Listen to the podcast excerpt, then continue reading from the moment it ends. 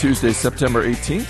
Welcome to Market Foolery. I'm Chris Hill, and joining me in studio today from Motley Fool Asset Management, Bill Barker, and from Motley Fool Inside Value, Joe Magyar. Gentlemen, thanks for being here. Hello. Thanks for having us. Uh, we have a consumer products company that's making some noise in the market today, and we're going to dig into the value proposition of a college education. But we're going to start with something that actually happened last week, and that's with Hewlett Packard. CEO Meg Whitman told Fox News that HP was working on a smartphone. And Bill, uh, I'll just spot you up with this quote from uh, CEO Meg Whitman.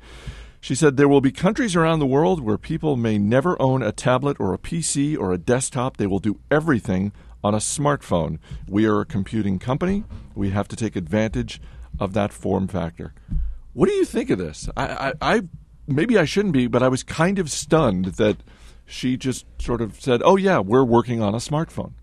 Well, I, I'm not stunned, uh, and I think that it is true uh, insofar that, you know as it goes that there are plenty of people who never will own a desktop or, or a laptop or something like that, but will do lots and lots and lots of computing uh, on phones and or uh, tablets. And if you're not going to play in those fields, uh, you're going to be lapped by uh, a number of people, and you may get lapped anyway. I mean, Hewlett Packard may be already entrenched in the wrong uh, sectors. They're still in the locker room. They're not on the track. they're, they're, they're not even warming up or on the track. Well, they they've warmed up, right? I mean, because they, they, they've got uh, they've got their investments in uh, phone technology, not good ones uh, so far, but uh, I I think it's a reasonable starting point. Whether they can execute on that is is a good question that I, I think Joe's got a good answer to. Joe, what do you think? Can this, they do, can they do, can they do this? This kind of reminds me of that FedEx commercial from a couple years ago where a guy presents an idea in a meeting and then the boss says the idea the exact same way but does his hands differently. Everyone's like, "What a great idea." So HP bought Palm a little over 2 years ago and proceeded Well, that's to, going nowhere. Yeah, they basically scuttled it, uh, just drove it straight in the ground, backed off it, and late last year they committed to taking WebOS, which was an operating system that people actually really liked and committed to putting out open source. No doubt have underinvested in it. Meanwhile, Google's plowing tons of money into Android. Apple's leaping out there. So it's not a brand new idea on their part. I think the big mistake was that they didn't follow through on what they started. I agree that they should be competing here, but they've just completely shot themselves in the foot. They had the touchpad tablet, which they launched in July of last year without an email client, yeah. without a native email app. Maybe that's part of the reason that about two months later it was pulled from the shelves. Yeah.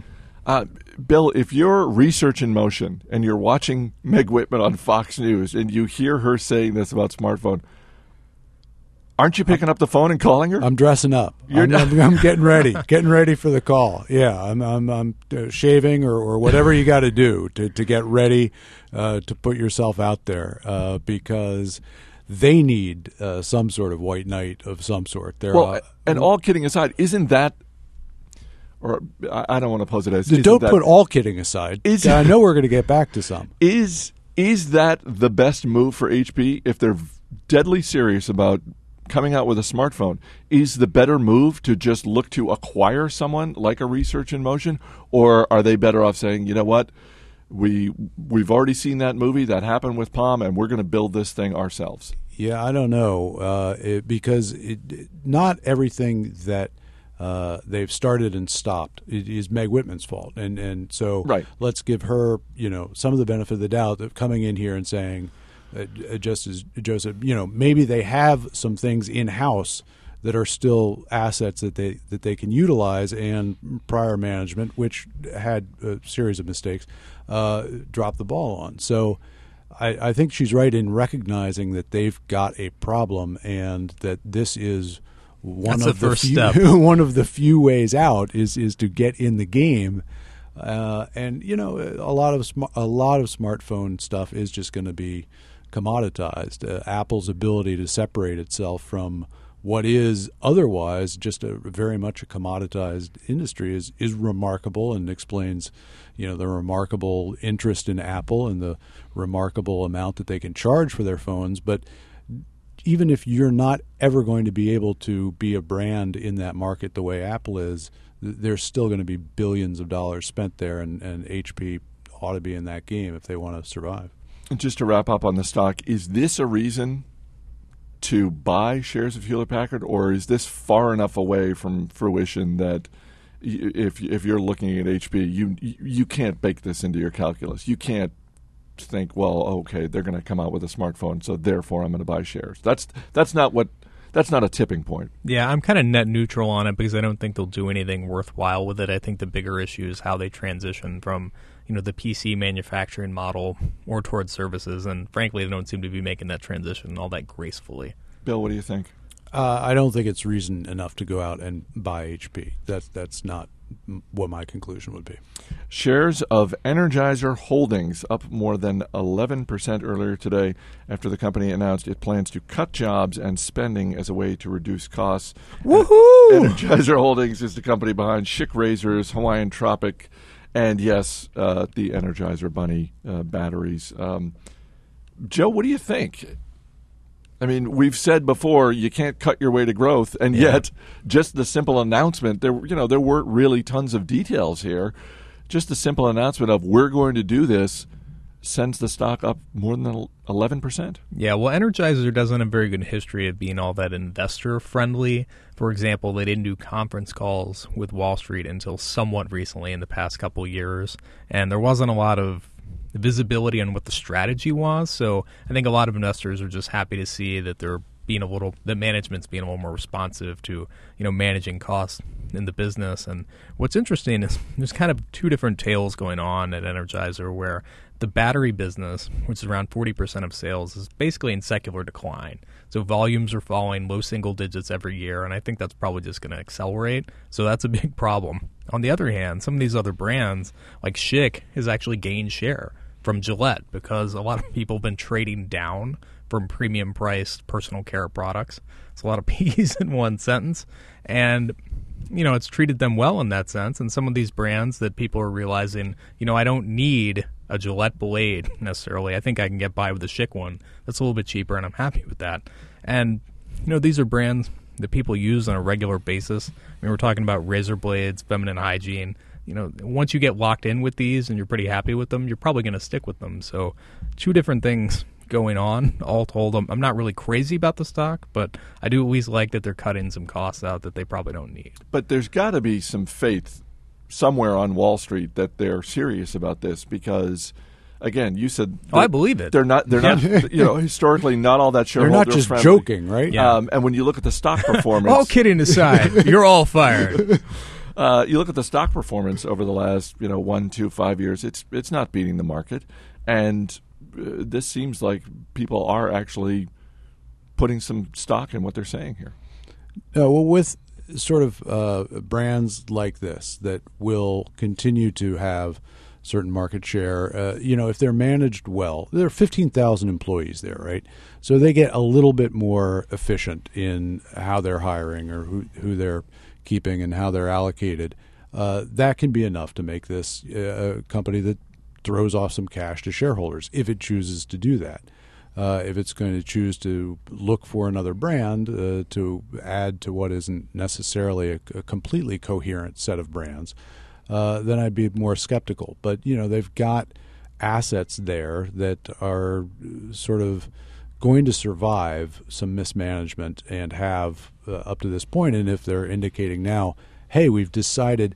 Buffett uh, said once, you know, great companies do not one day, or, or executives don't one day wake up and say, today I'm going to be cost efficient. You know, I mean, it's either in the blood of the company or not. So uh, to to put as much uh, faith in this as as the market has today uh, isn't necessarily justified. However, uh, this is a step that the company should have taken a while ago, and maybe it's the beginning of something reasonable. Yeah, and just to go along with that, Energizer just recently started paying a dividend, which for a company given the consistency of its brands, you would think they've been doing for a long time. They're kind of like a mini crappier P&G, but at least P&G pays out cash and has for a long time.